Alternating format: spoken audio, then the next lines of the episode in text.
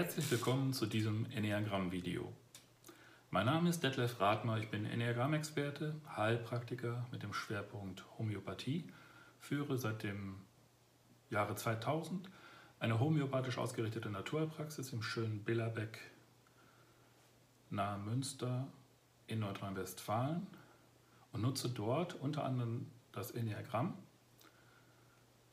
als hochwirksames Tool, als zentrales Werkzeug zur homöopathischen Therapie meiner Patienten.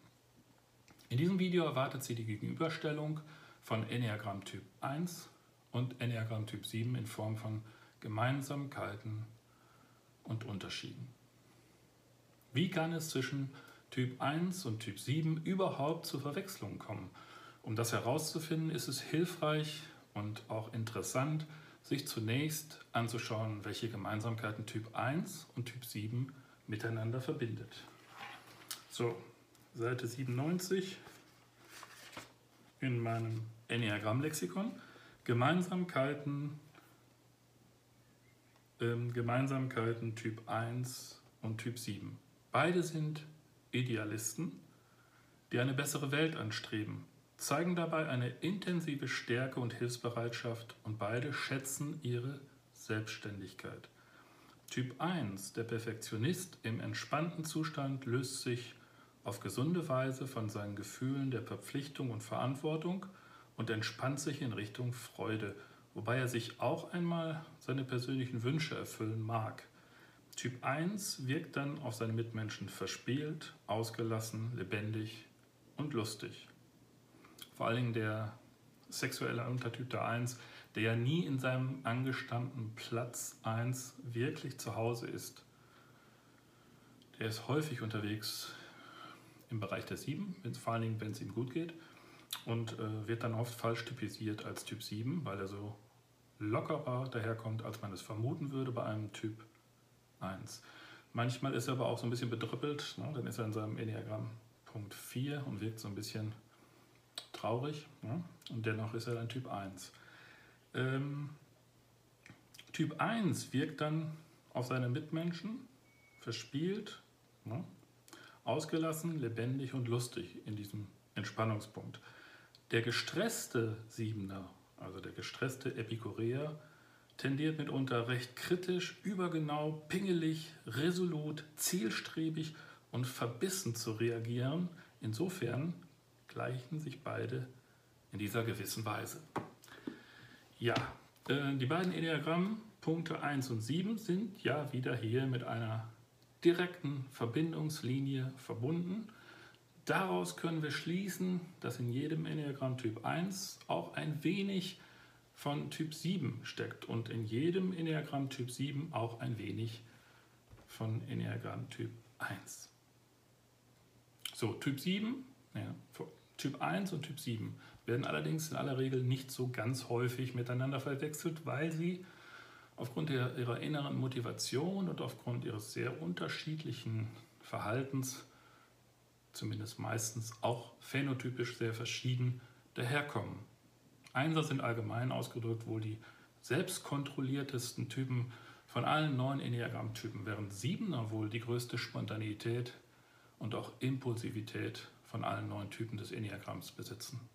Die Einser sind als Bauchtypen eben die sogenannten pragmatischen und objektiven Realisten des Enneagramms, die auf dem Boden der Tatsachen eher geerdet durch ihr Leben schreiten. Die Siebener als Kopftypen dagegen sind die ewigen Optimisten und manchmal auch die ideenreichen Erbauer von Luftschlössern, die tendenziell leicht und unbeschwert durch ihr Leben schlendern.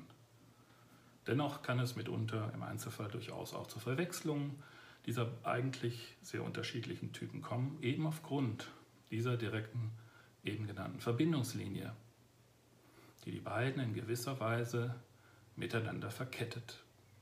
Siebener zeigen genau deshalb, wie ich zuvor bereits erwähnte, manchmal Qualitäten von Einsern und Einser zeigen manchmal Qualitäten von Siebenern. Daher lohnt es sich auch hier, eine möglichst genaue Differenzierung zwischen Typ 1 und Typ 7 vorzunehmen. Zum Glück gibt es auch hier im Wesentlichen drei hilfreiche Fragen, die eine Differenzierung dieser beiden Typen deutlich erleichtert. Frage Nummer 1. Wie arbeitet eigentlich dein Verstand? Arbeitet dieser extrem logisch, strukturiert, analytisch, objektiv, organisiert, geerdet, linear, mit klaren, unmissverständlichen Ergebnissen, Typ 1? Oder aber besitzt du einen eher assoziativen Geist, einige reden auch ein bisschen abfällig von einem Affengeist, der sehr flink, ständig in Bewegung ist, luftig ist, mit zahlreichen neuen Ideen und Gedanken jonglieren kann, also überhaupt nicht strukturiert arbeitet, sondern assoziativ ständig und schnell Verbindung von einer Idee oder einem Gedanken zum nächsten knüpfen kann. Typ 7. Ja, dann kommt die zweite Frage. Frage Nummer 2. Bist du von deinem Verhalten eher kontrolliert, Typ 1, oder aber impulsiv, Typ 2? Also bist du als Typ 1 eher darauf bedacht, Kontrolle über deine innerpsychischen Vorgänge zu behalten, Fehler zu vermeiden oder etwas Falsches zu tun? Ein Mensch also, der sich selbst und auch andere eher kontrolliert? Oder aber bist du als Typ 7 konträr dazu ein freiheitsliebender, total spontaner, lustiger oder gar impulsiver Mensch, der in festen Strukturen schnell das Begrenzende und Zwingende wahrnimmt und ablehnt? Ja, das ist die große Frage. Da sehen wir deutliche Unterschiede. Dann kommt Frage Nummer 3. Gehst du detailliert vor und bist du pünktlich? Das ist die große Frage. Die Stärke von Typ 1 ist, dass er sehr gut mit vielen Einzelheiten umgehen kann und auch gern insgesamt ins Detail geht bei seinen Handlungen. Typ 1 liebt also Details und empfindet ihre Berücksichtigung extrem wichtig. Und er ist auch sehr bemüht um Pünktlichkeit. Typ 1 ist wohl auch der pünktlichste von allen neun Enneagrammtypen, der darauf natürlich auch sehr großen Wert legt. Während Typ 7 tendenziell eher an der Oberfläche der Dinge bleibt. Wir haben es ja eben bei der ersten Frage, wie der Verstand arbeitet, schon gesehen.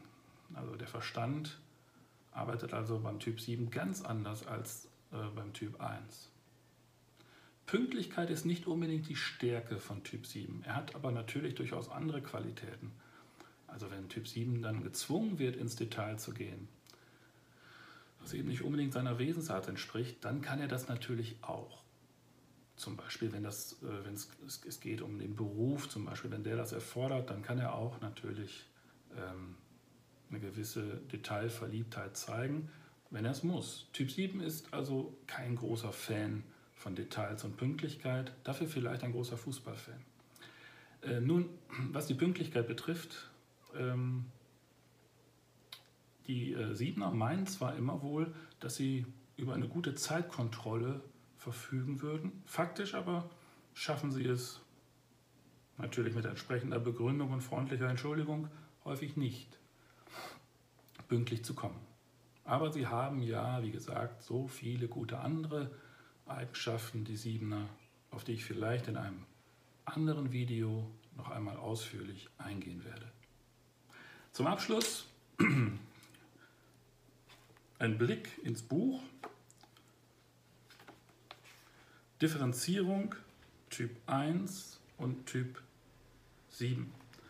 Typ 1, der Perfektionist, sucht primär nicht nach Freude, Genuss und Vergnügen. Im Gegenteil, er ist eher der mit sich strenge, nüchterne, karge, asketische, spröde, ein wenig herbe und entsagende Zeitgenosse. Typ 7 aber sucht definitiv nach Vergnügungen in seinem Leben bis hin zur Genusssucht. Alles in allem sind die Perfektionisten Typ 1 also ernsthafter und zurückhaltender, wobei sie sich in ihren Wünschen beschränken. Im Gegensatz dazu lieben die Epikureer, also die Siebener, den Spaß, die Freude und das Vergnügen und streben danach, sie verschmähen jedoch Beschränkungen in ihrer Lebensfreude. Ja, wir haben es geschafft, das Thema ist durch. Abschließend wünsche ich Ihnen alles Gute ich bedanke mich für Ihre Aufmerksamkeit und bis zum nächsten Video.